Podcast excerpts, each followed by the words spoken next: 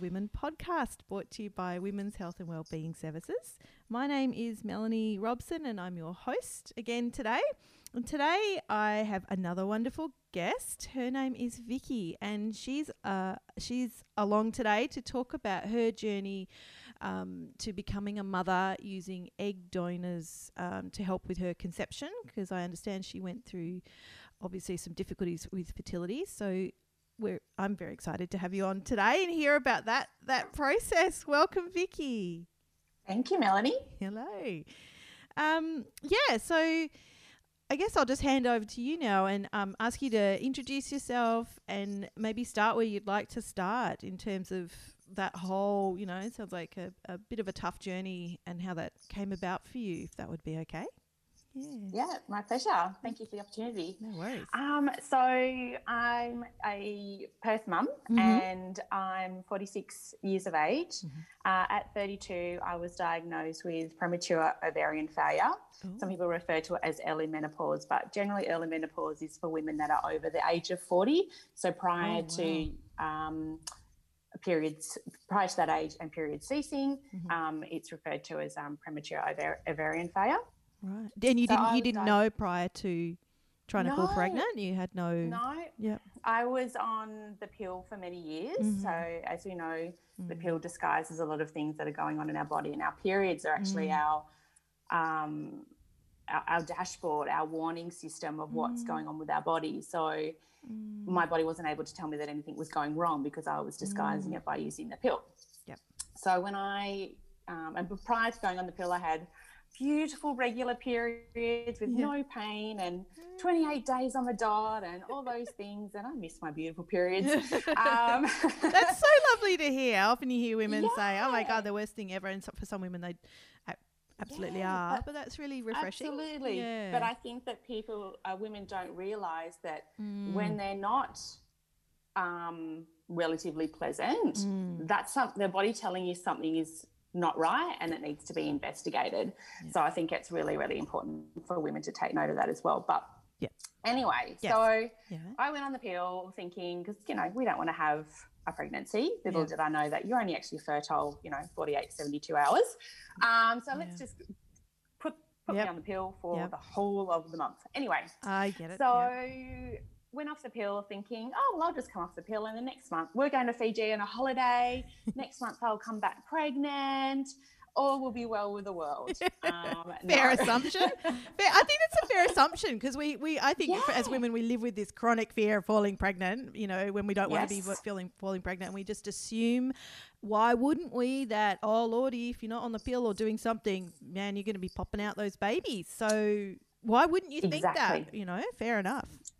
Yeah. Exactly. And so we've been telling our subconscious yes. all those years, I don't want a baby, I don't want a baby, I don't want a baby. Ah. And then when we've gone, okay, I'm ready for a baby now, things mm. can go awry. Mm. So mm. there's something I think, you know, energetically, um, you know, that women need to consider about that part of mm-hmm. um, their fertility, but that's a whole other conversation. Yeah. Uh, so, okay.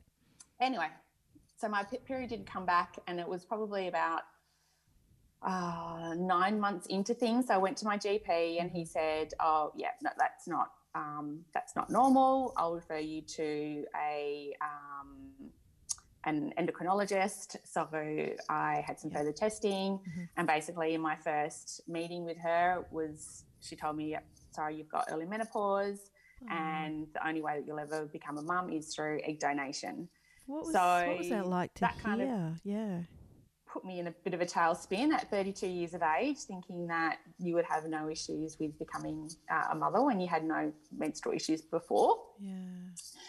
And so it took, uh, that was in early 2007. Yep. So it took um, probably three years for me wow. to come to terms with the fact that I wasn't going to have biological children and that to become a mum I would need some help. So wow. Um, in those three years I did, you know, a lot of um, you know, integrative doctors Mhm. and acupuncturists and herbalists and Mhm, mhm. naturopaths and Mhm. you know every healing modality that you could think of but um, i didn't my ovaries didn't um, wake up so um, yeah so it took a while and I, I tried all the things and i know a few different things now that i just didn't know back then You don't know what you don't Um, know, do you? I mean, yeah exactly so you know you live and learn and that's why i like to tell my story because Mm, then i'm hoping that other women can try it from a different angle that i didn't try back then yeah.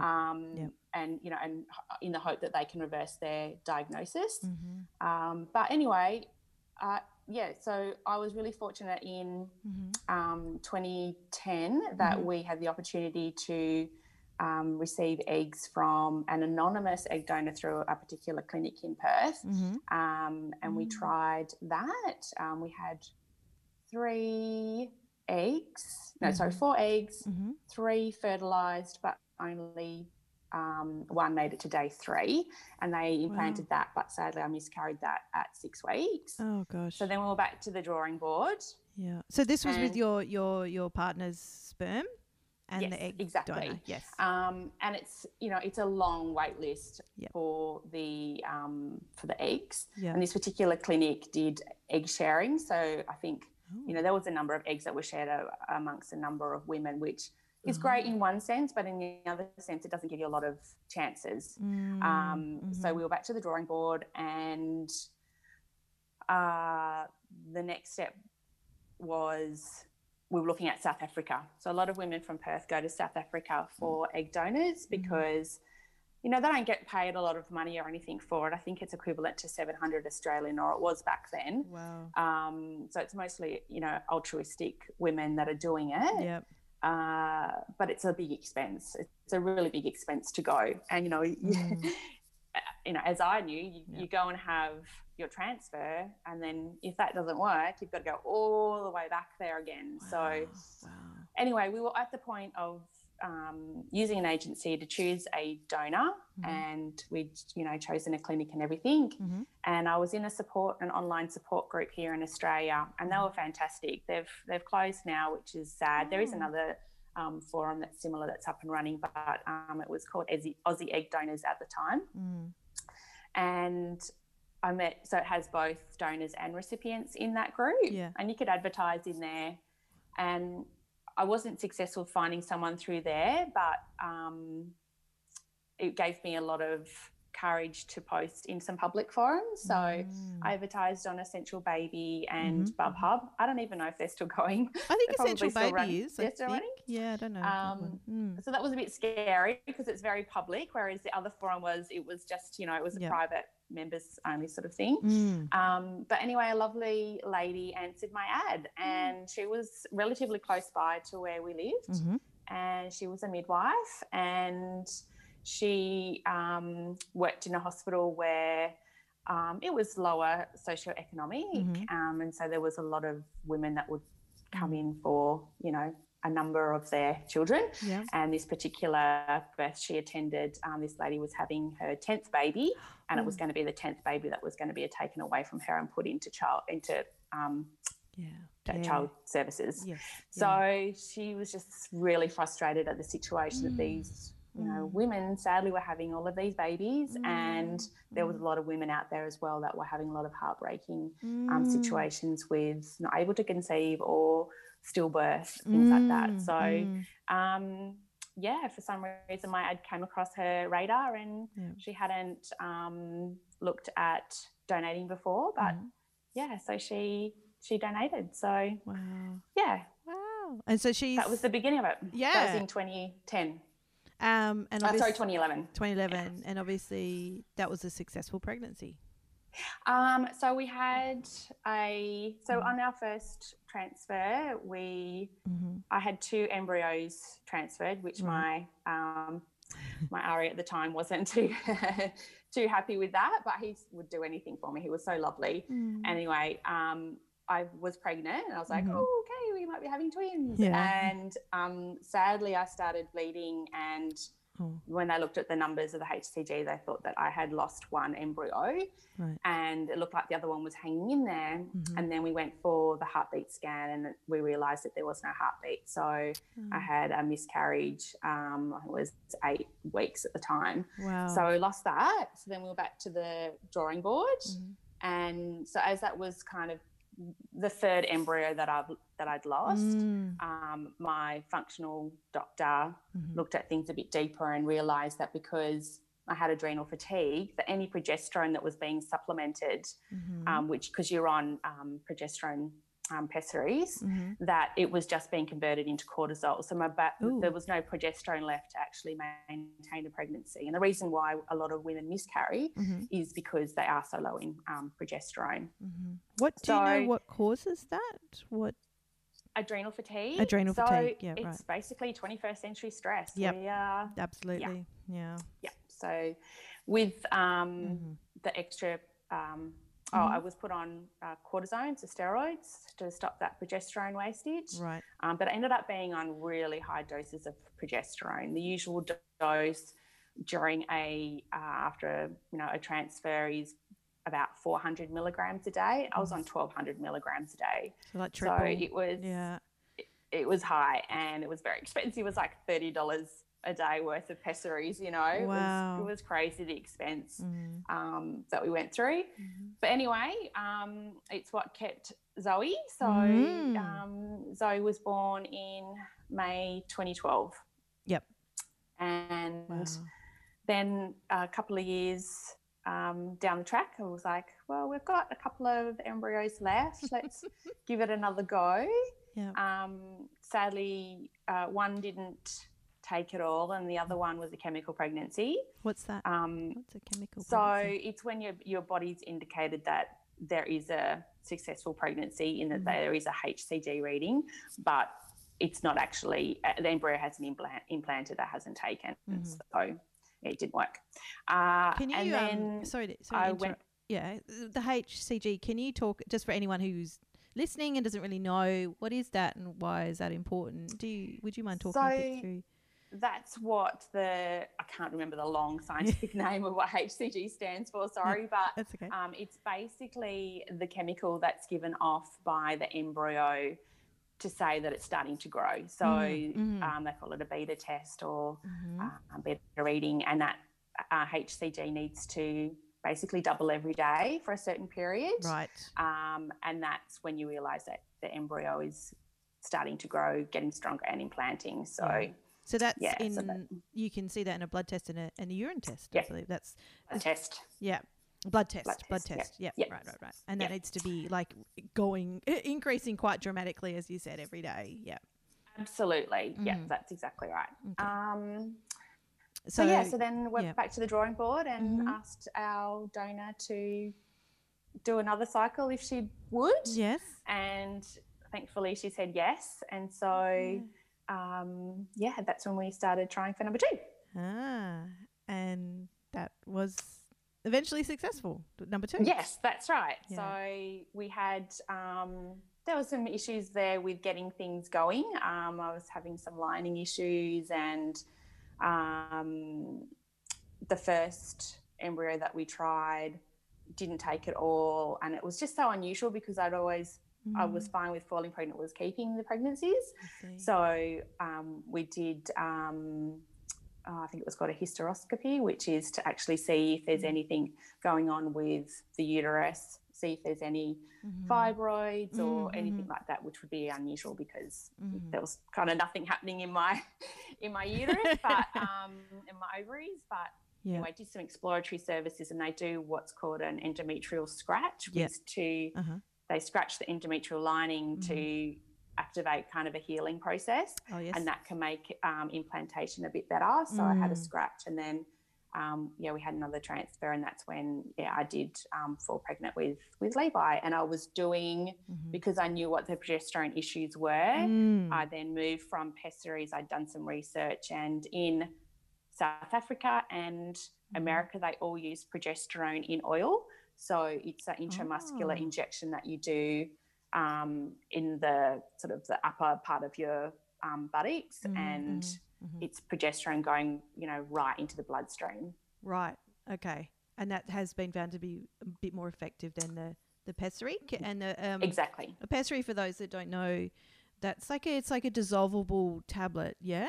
That you Yeah, it's like it's like a little wax bullet. So Yes, yeah, yeah. it's the progesterone is in in wax, and you insert it um, vaginally, and Mm. it yeah it Gets melts and absorbed, it, of. it's absorbed by the system by your body. Mm, mm.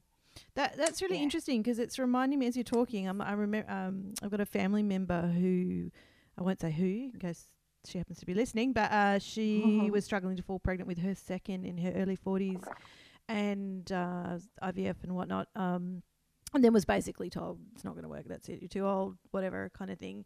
She did some research online, and there was something about progesterone. Th- This is ri- that's why I'm thinking this is ringing some bells. And so she and acupuncture, and I told her about acupuncture. I'd said I think acupuncture is. Uh, well, there's research Absolutely. for fertility and gynecological issues can be really effective. It's not just woo woo. I'm like, I'm serious. like, so she she did that, and I'm sure she took some progesterone or got her hands on some. She's had now she's had her second baby. So, but uh, it it frustrated me that she was told in terms of a medical standpoint that's kind of it for you. Like, no, you can't. We have to close that. You have to close that door, uh, and potentially she wouldn't have fallen pregnant if she hadn't, um, you know, been able to do some research. And I don't, I, you, you know, I don't know. It's, You have to empower yourself. You do, you absolutely do. have to empower yourself. Yeah. Yeah. And you know, and fortunately in today's day and age, which is very Mm. different to when I was going through it, th- there's an Mm. Instagram person Yeah. that has a certain situation. No doubt's going to be exactly like you. Yeah. And you can kind of learn from each other. Whereas, uh, yeah, I just didn't have that back then. But um, and but there yeah, wasn't even that. There wasn't even that long ago. That was only a few years ago. We're not talking twenty. We're talking. I mean, how old I are your kids now? Eight and four. Did you- things have really changed Yes, so quickly yes. so quickly um, but yeah definitely my advice to to anyone listening is to go with your gut instinct Mm. and don't take what one Mm. doctor two doctors three doctors have said Yep. go and do your own research Yeah, like you said, it's. I think that's much more empowering too. I guess it's a a tricky kind of balance. I imagine, having not gone through that experience, for, fortunately, you know, of when do you go, when do you concede defeat, shall, shall I say? Like, when do you, I don't, you know, be willing to, I don't know, go through that grief process, uh, you know, to, or do you keep going? I mean, how, because it, uh, I imagine emotionally, financially, physically, you know, on the relationship, it must be a huge toll It is. potentially. Yeah. it is huge and uh, there's not a lot of Mm. uh, infrastructure around i Mhm. think the the grief side of things and the trauma that goes Mm. with you know a cycle not working or you know Mm. um, miscarriage or you know any heartbreaking situation along that journey you know you've got your Mm. mandatory counselling at the beginning of Mhm. um, the process especially with um, you know egg or sperm donation because Mhm. everyone involved had to has to be on board and understand there's a whole host of you know Mhm. situations that you have to discuss and um, my egg donor's husband had to be involved in that counselling as well Wow. Yep. um, and, and she obviously spoke to her children who were young at the time but you know let them know what was going on as well Mhm. and uh, yeah, so you have like your mandatory three month cooling off period. You Mm. have, you know, another counselling session to Mm-hmm. wrap that cooling period off, make sure everyone's, you know, happy, any questions, and then you can start the cycle. Mhm. Um, Is that a sorry? Is that a counselling that's session with everyone in the room?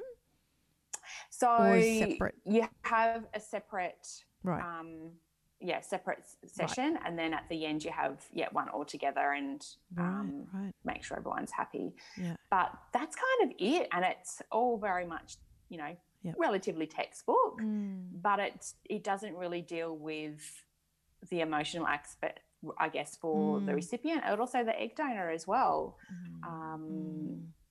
So, yes, I definitely think that that's, you know, it's an area that may have changed a bit now. I mean, I've been out of it for what? Nearly, you know, four and a half, five years, I suppose. Mm. Um, Mm. But back then, yeah, that you know, the, the clinic didn't really offer anything else, and I, can remember, you know, one or two sort of specialised um, counsellors for IVF, but you know, Mm. egg donation is just such a unique situation as well. Yep. Um, I think most of my support, and still to this day, I've made some really good friends out of that online forum that I was in that are Mm. actually Perth based, and Mhm, mhm. you know, we still have great friendships, and our kids play together, and you know, Wow, we yeah. kind of just. You know, talk to each other about things. But but yeah, there's there's a whole grief trauma Yes. process. And even to this day, you know, I'm still, you know, I'm thrilled when I hear about someone's pregnancy, but you still get that little sting, Yeah. you know Yeah. It must never even after all these years. go away. Yeah. Yeah. It just doesn't. And I don't know whether it ever will. And you have to kind of make peace with that That's too. it. That's it. I think Yeah. I, I think that's the thing with grief. It's once once mm, once you enter that world of grief, that object, I'm just going to call it that because I can't think of anything else to say.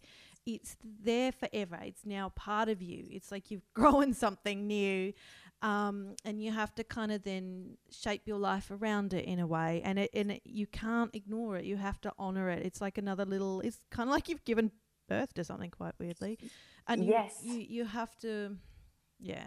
It uh, otherwise that will eat, eat you alive. I think, and then and then potentially in- infect the new stuff that you have going on. You know, it's it's it's difficult though. I imagine that's just an ongoing pain, like you said. That kind of well, there, there it is again. You know, and You have to do the work. You have to Have do to the do the work. work. It's it's not something that is just going to go away overnight and you have to either you know whatever that is for you whether it's um, you Mm, know exercise or hobby or meditation or mm, you know an, a modality that that helps you just to mm, release any stuck emotions and just Mm. process as things come up and it'll always come up but it's just that you've got to acknowledge it love it and let it go. Touch it Mm. and let it go. Mm, mm, mm, mm. Um, it's in, I've, I've it's that's interesting the concept of trauma.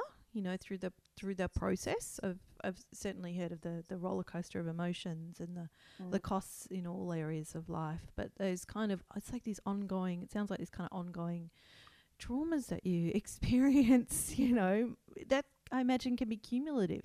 You know, and absolutely from Mm, that first diagnosis to whatever you know whatever the situation is for me it mm, was obviously being told that you know i couldn't have my own bio- biological children mm, um, mm. to you know going through finding a donor and Yep. you know and a lot of women go through a number of donors and you know Mm. that's there's Yep. trauma attached to each and every one of those situations and and then you go through pregnancy and birth and depending on what type of birth you have and then breastfeeding issues and, and there's just and then obviously you've got your own family and relationship stuff that's all chucked in the mix as well um, work situations it's How yeah. do you ju- how do you It's did a lot you we have to navigate. Yeah, it, it it is. I mean, i'm I'm curious about was it was it um, in terms of say your relationship, did that put pressure on things or stress, or how did you guys navigate that? As you were saying, that term Yeah, navigate. It is no, I- navigation. I, it's think. a huge amount of Mm. financial stress Mhm. and in the beginning when you're just double income no kids it's manageable Yep. okay you're not going on holidays you're not doing all the things Mm. necessarily you're not having any savings um, you're not paying off the mortgage necessarily as much as you want to Sure. but you know you can handle it and then you're both united in the fact that you know you want to be parents and you'll do anything to have this much wanted child Mm. um, and then sort of the reality of raising a children a child and Mhm. putting them through school and then if you want number two and then you have to go through that whole process again which is again expensive yeah it's been a financial stress on us Mm. um, and yeah i'm not going to lie our our Mm. relationship has had some rocky roads but you know Mm. where we work through it every day we just do the best we can and um, and we're a united um, Mm. force through it and Mhm. Mhm. um, for our kids as well Mm, yeah, the unification. I think that you have to be a team. You know, no matter what comes at you as a couple. But I imagine under some conditions like that, would we say that life kind of challenge that involves both of you?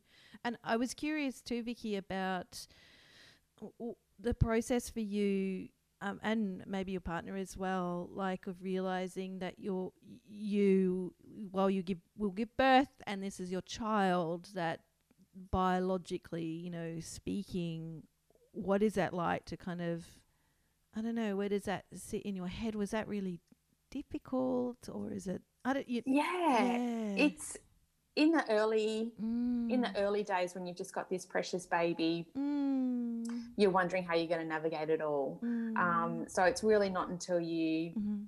until they're getting older and you're having lots of different conversations with people Yeah. you know some might say oh you know gee gee, she didn't get any of you because like they do look exactly like my husband Oh. um, and and in the beginning it was just like mm, yeah do i do i tell this person the whole story or do i just like oh yeah just pass you know just Yeah, yeah. ignore it Yeah, um, yeah. but then every now and again depending on who they are then i'll say yeah well you know they were conceived through egg donation i wasn't able to have my own biological children so it just depends on who they are right. if i'm going to have that sort of conversation with them to make them aware or whether i'm just going to let it go and Mm, um, mm. yeah so it's just kind of a case by case basis but Mhm, i'm more than happy to own the fact that no they're not my biological children they know they're not and mhm. and that's fine and i think Mm. that you know in a way i'm respecting you know the the wonderful woman that is my egg donor as well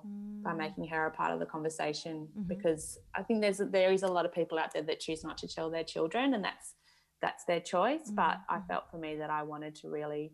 You know honor her in that way and just Mm. make sure that the kids were aware that um that they've you know Mm. a, a result of this amazing woman that Mhm. you know didn't have to do this didn't Mm. was you know totally off uh, you know not paid for and you know there's a lot of time that goes into it you know Oh, sure, sure. all the blood tests Mm-hmm. um, and then obviously having the Yeah. fertility treatments and the egg pickup and the recovery from egg pickup because that can be really brutal Oh, really? um, yeah it's a lot of there, there can be a lot of Mm. pain associated after that with you know lots of cramping and Mm. sometimes there's the risk of you know hyperstimulation of the ovaries Mm. and that adds another complication so Mm. Yeah. so yeah it's a big process and her view was always of well it's just you know it's just a bunch of cells it's just like giving blood Yep. but there's actually a lot of physical Yeah. um, aspect and um, time that goes into it as well Mm. What do you say to your children? When did you start having a conversation There's some them? wonderful, wonderful books. Yes. So actually, my egg donor gave me a beautiful book to read to Zoe, Yes. and I haven't read it to read a book to Levi because it's always kind of been, I guess, part of the conversation when it comes up anyway. So he kind of he knows anyway. Yeah. But I want to get more of a you know a boy one, I guess, for for Ah, him. Yeah. Yeah. Um, but there's it's a pretty little um, oh this the book I, that I've got would suit Levi as well. Yeah. Um, but it's this story of two bunnies, and one bunny couldn't have Mhm. children, so another bunny gave her seeds, and they put these. oh. So the the boys, yeah, um, bunny seeds were put with the. Um, the other bunny seeds and they put it in the other bunny's tummy and yeah it's just a beautiful Oh, story and Yeah. yeah it was i'm not gonna lie reading that story to her for the first time because i think she i think she was about two when i Mhm. read that to her because you know, there's a certain level of understanding Yeah. and um oh man i bawled afterwards like it was but it Mm. was such a huge Mm. i guess um closure as well that I've, I've told you like the words are out there Yeah. and every now and again she'll she'll bring it up um, and it's just i think it's just it'll they won't remember when they were told and that's what i Yes, wanted to yes. just always be part of their knowledge Yeah. um Very and normal. Yeah.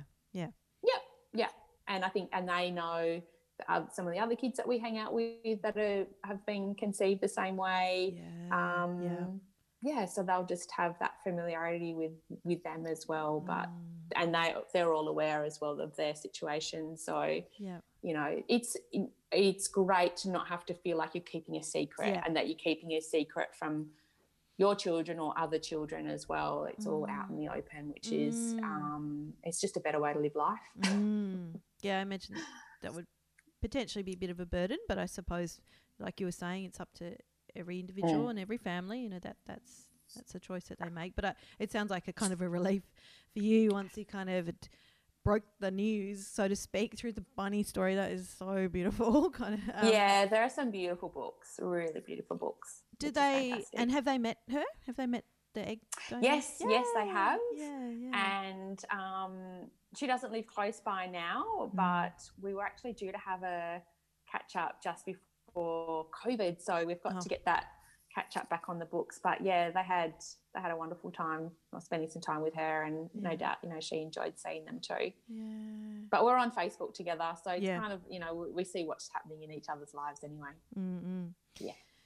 That's yeah. It it sounds so beautiful. Like it's all there's these great little connections and kind of honouring of the process and the people involved, and you know it's it's all all sort of um, out in the open. You know, it's not a big secret. Yeah. And like you said, you you know, if somebody sort of makes a comment about the the physical appearance of your children, you mm. just it's just a kind of a do I tell this person? Do I not? But that, I think that's that's interesting in itself that you don't really know who's going to say what or not and then do you say anything or not you know it's i imagine that's does it catch you off guard sometimes or or um i'm, kind of used I'm to it a bit more used to it now but in the yeah. beginning yeah it was it yeah. was a little tricky to navigate but mm. i mean yeah it's always eight now so yeah it's been going on for a while yeah so now it's fine and because and she knows so she doesn't necessarily say anything but if i say something mm. and it's say and it's said with um you know uh, any shame around it mm. you know so mm. it doesn't it doesn't make her feel less than you know that's i think that's the most important part is uh, yeah. making her feel like she's you know yeah. it's it's there's nothing to be shameful of the process. Yeah yeah. I suppose too i mean i don't know but it in what are we now 2020 there is so much variety in a family. And importantly i think we have really expanded that a family is however you define a family, you know, and however you've come to be, whether that's, you know, same sex parents or conception through egg donation or sperm donation or adoption or single parent, whatever. You know, there is yeah. just, it's so big now, as it should be, because I think throughout history it's probably been that like that, except for egg donation, obviously that you know probably wasn't around a couple hundred years ago or a thousand no. years ago. but um, so that people don't i guess what i'm what am i trying to say don't don't feel like it still has to be this very narrowly defined definition of a family mm. absolutely and i think also with blended families now that mm, mm-hmm, you know mm-hmm. um, new partners if that you know whether they've been with the children from a young age or even older sure, sure. if they are more of the active parent um, mm. or even you know if the other parent is still quite active in the relationship they're still seen as an important part of that mm. parenting circle. Mm. absolutely. Yeah. To do it. Yeah. It's yeah. It's whatever you make it i suppose. Absolutely. Um oh, what am i going to ask now? Like what i guess in terms of what helped you the most during the struggle to I'm going to use the word struggle, you know. Maybe have it was a struggle. um, you mentioned like the the online support groups being mm-hmm. really really key, um, and I, I, I assume your your partner as well. Is there any other things that you did, or you know, that were particularly useful or not useful? Like what? Ah, uh, um.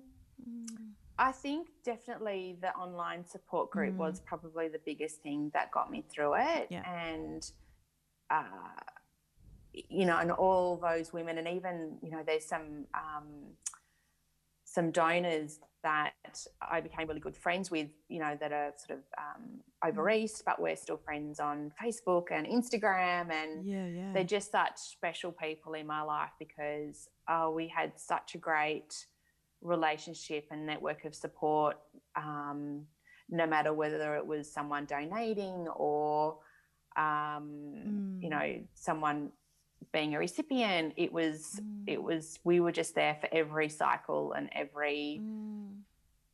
hurdle that they came across every loss. Um, You know, there Mm. was even cancer journeys in there amongst all of that. So we were just a, a really strong um, network of women at that time. Mm. So that was probably the the thing that really got me through because they all understood. Um, Mm. you know, day to day in my own life, I think it was being focused on the end goal, Right. really. You know, it was trying to do whatever self care that I could do, whether that was, Mm-hmm. um, you know, having a massage or having acupuncture Mm. or um, exercise, Mm. meditation, Mm. um, just trying to get out of my own head, I guess. Yeah, Um, yeah. And uh, I had worked full time as well. So that was, you know, that's one Mm. way to d- distract yourself with- Sure. with busy jobs. Um, but but yeah, I think the biggest, the key component is, you know, if, if anyone listening is going through something similar, don't be um, shut off to Mhm. the support of other women. Mm. Yeah. I just love hearing that. You know, I think, I mean, I guess it's kind of the point of this podcast. It's the podcast is for absolutely anyone to listen to, you know, whatever, kind of great, awesome. But um, the uniqueness really of um, women and our, our journeys and our struggles and our bodies, um, excuse me, that only women really can understand. You can only truly understand that. Like, I can't directly understand your experience uh, but there are other women out there, like you said, who do, and there's such power in that. You just you just have to, I think, connect with those women, and there's something almost spiritual, I think, and primal uh, about that for women coming together. That's that's very empowering in its in itself. You know, that's what I'm hearing. Absolutely. It comes back to that, Mm. you know, creating your own village and Yes. you know, it takes a village to raise a child. I mean, it's so true. And it Mm. takes a village sometimes for a woman to get pregnant these days. Yeah. So, Yeah. Yeah. um, and I think that, you know, there's no, um, there shouldn't be any shame involved with uh, Mm. any infertility, an infertility um, challenge. And, you know, Mm. I think that there's still, unfortunately, a lot around that. But I think with Mm. like podcasts like this and more conversations happening, Mm. that this is just the way that it is in our society. Yeah. Um, and I think we just need to have really frank and Mm. open conversations and make it okay to talk about. Mm. And, you know, and in particular, you know, to talk about our menstrual cycles as well Yep, and to talk about that with our um, children as well. And Mm. yeah, I just think there needs to be more conversations Yeah. without any awkwardness and shame Yeah. because it's just a physical process. Like, I, yeah, there shouldn't be Like that shame that's been around that for so long. And and I think better conversations also about mm. um, pregnancy and conception and Mm. um, yeah, that's a Uh, whole other conversation. Yeah, well. it is. The shame thing, I think shame is very silencing, you know, and uh, discourages conversations when we're still embedded in shame. It, Mm. it promotes secrecy, really, you know, and um, is very disempowering, I suppose, as well. It Uh, is. What, I'm curious, like, what what's your thoughts on why, in particularly around infertility, that there is shame around that for women? What what do you think that's about?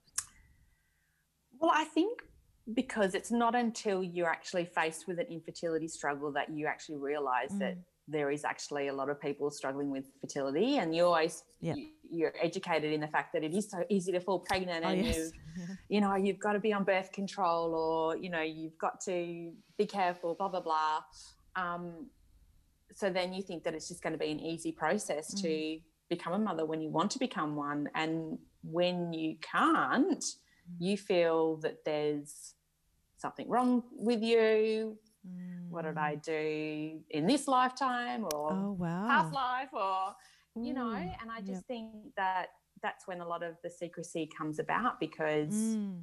women don't necessarily want to share to the world that they've had to have their children in a different way to perhaps Mm. members of their family or friends who you know you quite often hear that comment oh i just have to look at my husband and i fall pregnant you know Mm. there's still a lot of those conversations happening and when you're struggling with with fertility Mm. you don't feel like you can have a conversation with those people because they're not going Mm. to understand what you're going through. So then that's when the silence is Yeah.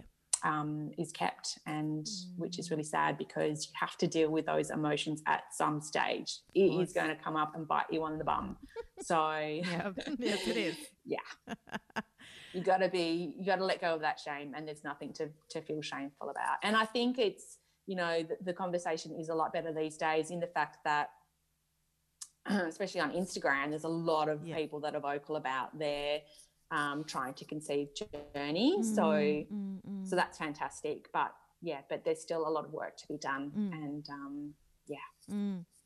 Uh, what I kind of heard a bit there as you were talking uh, uh, was like the concept of, of blame and blaming yourself when you sort of when you said you know kind of start to question what I'd done in this life or last life or, or my past life or whatever you know whatever Yeah. one chooses to, to believe but I'm like ooh interesting and painful and kind of is punishing. There was I, I kind of thought, wow, what you know, but that makes sense to me that you would question absolutely everything. What what did you go through that? I guess why me? What's this about? What have I done wrong? Or should I not have been on the pill? Like I'm like I would have kind Yes. of gone there. I imagine. And I probably would have felt pretty pissed off to be to be Yeah. honest. Yeah.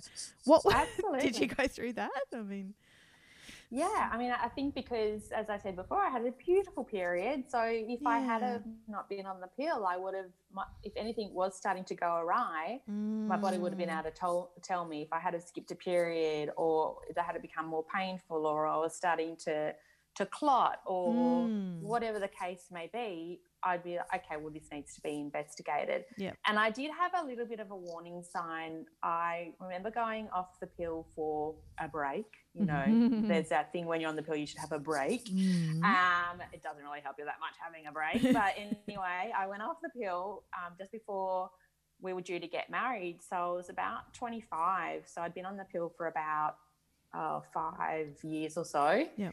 And it was about three months. My period didn't come back. Mm. So I went to my GP and he's like, oh, yeah, no, that's totally normal. Just go back on the pill. Mm. Little did I, and you'll get your period back. Little did I know that, well, it's not actually a period, it's Yes. just a Yep. bleed. Yep. Um, but no, it isn't normal. And, you know, your period should have returned sooner than that. And at that point, if I had been referred to someone else, maybe some Mm. things could have been done. But I've, I've dived a lot deeper now on ovarian failure, and I still think Mhm. you know, if I hadn't have come across the right practitioner, I still would probably wouldn't have gotten to the bottom of it. But hey, maybe wow. my levels were at a certain point where I could still have had IVF because there are Mm, women that mhm, mhm. are faced with, you know, creeping up um, FSH, which is your follicular stimulating hormone. Mhm. So that's the message from your brain to your ovaries mhm. to produce an egg. So my, when it's really high, that means that your body is not responding. Your brain's telling your body to do the work, Yep. and body's like, no, not doing it. So Yeah. my FSH when I was um, first diagnosed was 67. Mhm. So that's when they, you know, the IVF doctors look at it and go, yep, there's no way that you're going to respond to medica- respond to medication. Wow. But who knows? Back then, maybe it would have been lower, and there would have been some chance to, you know, um, do something with Mm. my eggs, or they could have, you know, seen what was going on with my ovaries. Mm. Um, but yeah, so there, there was a little bit of a, a warning sign there. How do you, how do you where um mm, how do I say this like how, how did you process that like looking back that there was potentially a window of opportunity but it wasn't Mm. picked up by the by the doctor and you didn't know better why would you know why would you, of course like uh, yeah, Yeah. It's hard. It's a process. yeah, it's Mm, it, goes along mm. with that that grief and yeah uh, yeah yeah, I don't know. I mean, I, I obviously come to terms with it a lot better now, but yeah, for a long time, wow like I couldn't even talk about the um, the conversation that that doctor had at that time, telling me that I had early menopause. Like I couldn't even talk to anyone without bursting into tears. But Oh, I've done yeah. a lot of work through a particular technique, Uh-huh. um, a neuro- neurological technique to Mhm, mhm. um, to try and release that trauma. Yep. Um, but yeah, I look back at that situation. I think, but the journey that I'm on now and what Yeah. Been doing in the past few years Mhm. um, has has meant that hopefully no one other Mm. women can learn from what I've gone through. Yep. And maybe they will question those doctors and they will listen to Yeah. their bodies a bit differently and um, Mm. yeah so hopefully they don't have to have to face what what i went through but Yeah. yeah there's uh, there's uh, messages out of every mess so and that's There is. that's where i'm at now Yeah. Yeah. I mean, what, I guess on that note, what have you learnt about yourself through this whole journey? Like, how would you put words to that? Uh, have you learnt some stuff about yourself, you know? Um, I, I think it's more of a not so much on an emotional level, but more on a, a physical and environmental level. Ah. Like, really, how important it is for us to look after ourselves with our health, what we're putting in us, what we're putting on us, Mm. people that we're hanging around, Mhm. you know, our mindset and stressful jobs and Yeah. you know that that whole situ those you know individual situations it's you, you've got to really assess it and Mm. yeah I, and i think this year in particular has made us realize that even more you know um, we've just got to look after ourselves and put Mm. ourselves first Mm. and i think that we we tend to not do that um, Mm. as women in general but Yeah, in this day and age we we're we're sort of last on the list but Mm. yeah i think that's probably the biggest takeaway is um is the, the more the physical and environmental aspect of how we're we're Mm. living our life and that's what i'm imposing on you know my kids and my family so that you know um, my children have to hopefully don't have to you know face any fertility issues and Sure. um, you know early puberty is such a prolific thing at the moment you know i'm Mm. really mindful of of that with zoe and Mhm. uh, yeah so i, I just I, Mm. I think it's it's education really because Mm. until we come across someone that's been through my situation you wouldn't know Yeah. that that is even a possibility and that, you know Mm. someone could have ovarian failure if it you know unless they were born Yeah. without uh, ovaries or some other um, gynecological issue Mm. um, yeah but Mm. so that's what i try and do is just Yep. be open about the journey and yeah, And it, hope that it helps Yeah, it sounds like really encourage uh, taking hold of your kind of your health and your body. Um, I think that, oh gosh, you know, that's such a, ho- a huge topic in itself, particularly for, for, for women. I- In, I think we're in this such an interesting time in history where, uh, for women, you know, that um, I say this a- a lot and I believe this a lot that, you know, and I'm genuinely grateful to be alive right now and to have the choices and options and um, including being on the pill and all these kinds of things. Uh, And Mm. yet, personally, for me, I haven't been on the pill for many years because I'm like, I feel like we're still a we're like guinea pigs in that sense, um, and it's that's very hard, you know, because I'm like I said, I'm, I'm very grateful because I think it has freed up women enormously from the the burden, quite frankly, of unwanted pregnancies after pregnancy Mm. after pregnancy, and all that stuff, and not being able to educate ourselves and all that kinds of stuff. On the Mm. other hand, what is happening to our bodies, like like you've said so beautifully, you know, uh, that was perhaps masking something underneath, and that pe- I wrote Mm. this here. Periods are our dashboards. Is that what you said? yes Yeah, and I'm like, oh my god, that is just brilliant, you know, kind of thing. But we never talk about that. Uh, We well, rare, rarely. I think there's much more of that conversation now. But I really like even, um, you know, that there's like period. Uh, if we're talking about period, period undies and like a, a menstrual cup, which I've just bought. I haven't used it yet because Yep. That to me is, and a lot of, I think for a lot of women, that's like, oh, that's a bit gross. But I'm like, that's you, that's your body, that's your process. You, we actually need to see and feel that. To, to be honest, Absolutely. You There's know, a lot like of energy said. that comes with that as Yes. well. And if we're not Yep. letting that flow flow, yes, literally then fly. that has its own ramifications. And Mm, yeah, I used toxic, yeah you know, sure.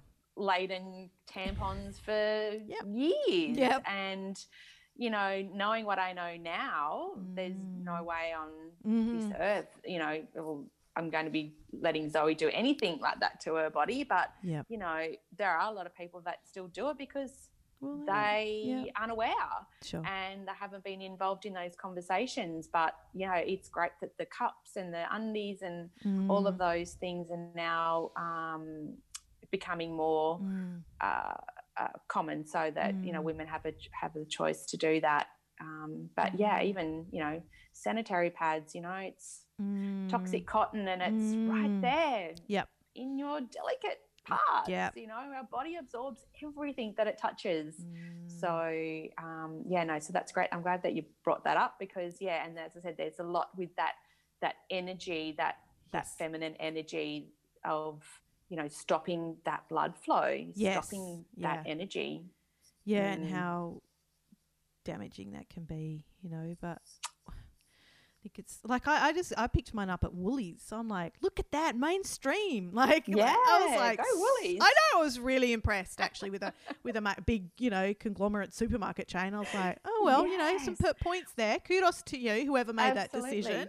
I don't know if it's in every Woolies, but um, Yeah, there's a really good. I haven't listened to her yet, but there's a good podcast by Lucy Peach. She's based in Perth. I think she's. Mhm. Uh, I think she's a musician, but she's also very much about um, women. And I think her um, podcast is all about periods. I think she talks all about um, periods and empowerment and stuff like that. I'm really not articulating that well, but there, there's absolutely podcasts That's and women great. out there doing all that kinds of stuff.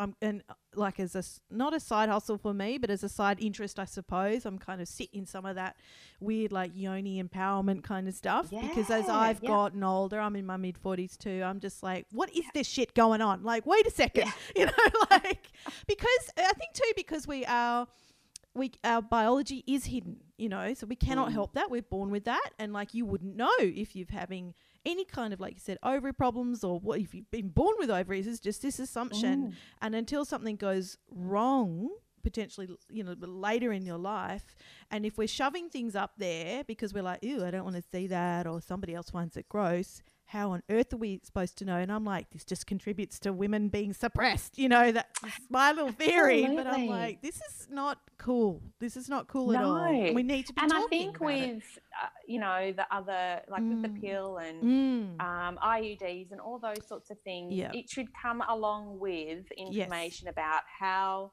what the, it's basically a female female form of castration, Mhm. which in turn upsets our gut health as well and Yep. deprives our body of a lot of essential vitamins and minerals and so I think Mm, there just needs to be a conversation of okay, if you go on this sort Yep. of medication, well, this is the types of things that you need to supplement, or this is the types of you know dietary areas that you really need to focus on because that Mm. medication is going to deplete your body of those essential things for you to have a healthy body. Yep. So Yep. there just needs to be other conversations. And you know, having said that, the type of pill that I was on, Mhm. A number of women that were going through the journey at the same time as me, we Mhm. were on the same brand of pill. So Mm, whether there's anything in that, I know. so women just need to empower themselves. That's it. At the end of the What day. what are you doing for the sake of convenience Mm-hmm. that could have long term effects, whether that's having children, Mhm. um, or other you know health implications that could Mm. arise. So Mm. um, I think there just needs to be a bit better of a conversation around that. And also with respecting our cycles and yes, seeing it as a dashboard, but also what is our body going through every month? Yep. And what exactly do I need to do to nourish and Mhm. protect that um, sacred time, really? so, yeah, yeah, there's lots of you know things with certain food at certain times of your cycle and certain activities and certain social aspects. You know, it's really getting in tune with that, like hmm you know the way that the moon Oh, absolutely. cycles are. So Yeah. yeah, I think um, kind of lost that. we've lost touch with a lot of that. So Yeah. I think that that's something for women to consider as well. Is yeah. um, the, the cycles of the period is to be valued. Yeah. I, I, I would value mine if I had them. Yeah. Mm, I know. Yeah. I like you, like you were saying. I think we the convenience factor, and I don't know. That's fraught because we live in an age of I don't know convenience and shortcuts and rush, rush, rush, and and in a way that's really great, but in another way it's it's not. And it's it's great in that we have the internet. We can talk to other women. I'm like, this is there is so much potential now, and there are a lot of conversations and, and awareness, but at the same time, there's there's still a lot of um, yeah, the convenience or or the uh, I still don't want to go there or um, it's just not the way it's done or or my partner thinks this is gross or something like that and you're like well you need to Yes, yes, and the band aid approaches as well. as Band-Aid approach, sort of yes. Just came back around to that. Your period is your dashboard, and yes yes if the doctor says, "Well, let's just put you on the pill," well, that's not getting to the root cause of what's going on. It's Yeah. just going to mask and hide. So yeah i think i think in that notion with doctors um doctors are, are, in many ways are fantastic and i'm so grateful for absolutely medicine and all that stuff. However, they're not, um, you know, just just like you were saying, you know, get a second opinion, a third opinion, a fourth opinion, and not necessarily from the medical profession. That's what they're trained in. They're trained to look at the body, and that that great, awesome, thank you. Yes, have a look because there's something going wrong. But is this Yeah. is there other? What about my mind? What about my spirit or my energy? Or, you know, like that's so so because I I, I think like you said, you listen to yourself. I think you know. You know, I think, um, well, you know, when somebody says to you, "I'll just go on this," and you have this little, you know, this is this is subtle. It's there. If it's not going to work for you, you will something will go off in your body. But often we're Yes. like we don't listen to it, and that, I think there's many thousands of reasons for that. But you, you Yes. just just just kind of sit with that. I think, and mm, you know, wherever that leads you. Absolutely, Yeah. absolutely. And if you go on something, you know, Mm. for example, I went on Mm-hmm. um, synthetic hormones when I was first Mm-hmm. um, diagnosed, basically HRT. Oh yes, yeah. But I'm like, that doesn't really sit well with me Ah, as yes. a relatively young woman and all of the health implications that we're aware of about HRT. Mm-hmm. And, you know, that caused me to look for other alternatives. And thankfully, you know, Mhm. I found out about, you know, bioidentical hormones and, mm-hmm. and things like that. So, yeah, if something's not sitting with you, then yeah, you definitely, definitely Mm. shouldn't feel any, um, mm. uh, shame in speaking up and being your own advocate. Yeah, yeah. I think that's such a that's such a key point, and I think if you struggle to do that, maybe take someone along with you who can, Mm. even if they say nothing, but they're physically there and they can just kind of support you or if you i don't know you have little notes for yourself just to kind of go no this is the questions i want to ask or uh, uh, anything like that because it can be um, daunting i think to, oh, to absolutely, and absolutely. confront a medical professional. Not confront but it can feel it can feel confronting as all hell when you're like i'm, not, I'm not so sure if i should do that. And they're like oh come on you know. And then they're like well i'm not going to help you then. You know so sometimes that happens. Well if you don't do this then i can't help you and see you later. And you're like backed into a corner.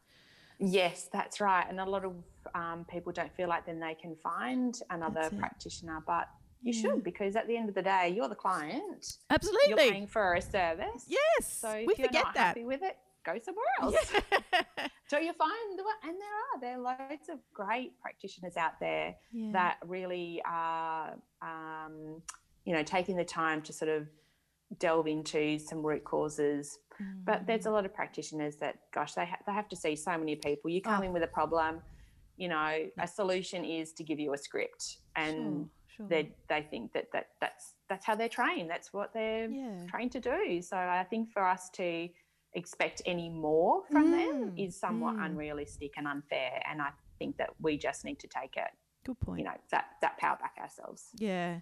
Um, like you said, did you say you saw it? Is it an integrative doctor? Is that what you mentioned? Yeah, before? yeah, So what yeah, is the integrative doctor for those who, who might be interested? Yeah, so they they will look at other ways of testing, not just in you know blood serum, but also Mhm. they'll do a saliva test or a hair mineral analysis, Mhm. just to try and get an idea of what exactly is going on in the body and what pathways perhaps skipping a Mm. beat. Mm-hmm. and then they will look at uh, whether it's um, you know a, a specific pill that's made up with Mhm. uh, essential minerals or vitamins based on what your body needs um, you know, there's other um, functional doctors, integrated doctors that will do hypnotherapy or other modalities Mm. like that as part of Mhm. the healing process. So it's just a bit more in depth, Right. investigative, and looking at, um, you know, supplements alongside Yep. even, you know, a, um, a prescription. mm-hmm. It's it's just a bit more of a um, a whole body focus. Uh-huh. So that so that is still a, a medical doctor, like a GP, but they've had They other are. training. They've just voluntarily training. special training that they've they've Yeah. wanted to go and do. Like like with any doctor, you go and kind of specialize, or you have your interests, kind of thing. And they, they do exist. They are around. Mm, by the sounds Yes, of it. absolutely. We've got some really good ones in Perth too. So there's Mm, lots of lots of avenues out there. And but now with the Yeah. the internet the way that it is, which wasn't necessarily yes. when I was on this journey, Yeah. but now everyone does Skype consults consult, Yep. and you can get saliva tests sent to you, and you can do chop off, you know, do your own hair and mineral analysis, and Yeah, go and get your blood cool. test from your GP, and they can re- review the results and poo Mm, tests and Yes. wee tests and all those things. So it doesn't really matter. Like if you Yeah. connect with a practitioner anywhere around the world, Mm. they'll Oh, generally look after you. Yeah. A connection. I think that that's a very good point. That that shows up in um, therapy, like in counselling. You have to have a good connection with your therapist, otherwise it's Mm. not going to work. But exactly the same with your medical professional. You have to feel like they kind of get you. They respect you. They're not going to, I don't know, ignore you or shove their whatever down your throat, kind of thing. You have to feel like, you, and that can be hard. I think that is so hard to find a good GP who you're like, ah, they they're listening to me. They're listening to me. That's all we want. Yes, Yeah. yes, absolutely. Yeah. Um, Vicki, we're at an hour. We've been talking for an hour. Yay! Right. Thank you so much. I know we've kind of deviated off, but I, I think that's all part of it. I think that's really important, the things we've ended up talking about in terms of women's bodies, really, and w- women's voices um, Yeah. in relation to fertility and periods and all, all of that kind of stuff, as well as yes. Where we started with your journey uh, Yeah. and where you've ended up with two beautiful children. I'm so Yes. um, so honoured to have you talk about that, and I'm s- I'm so rela- relieved it, it turned out well for you, and you're you're a mum of two kids. I mean, that's a miracle. That's wonderful. Yes. Yeah, Yes. yeah. Very lucky. yeah. Thank you so much, Vicki. Pleasure. Thank you. Thank you for the opportunity. You're welcome. You're welcome. All right. All right. Okay. I stopped recording.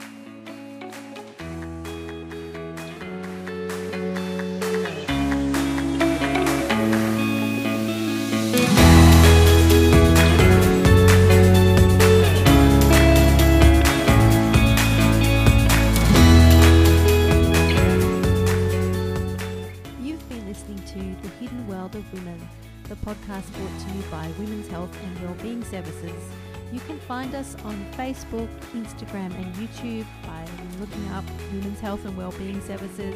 You can also find us at our website www.whws.org.au. Bye.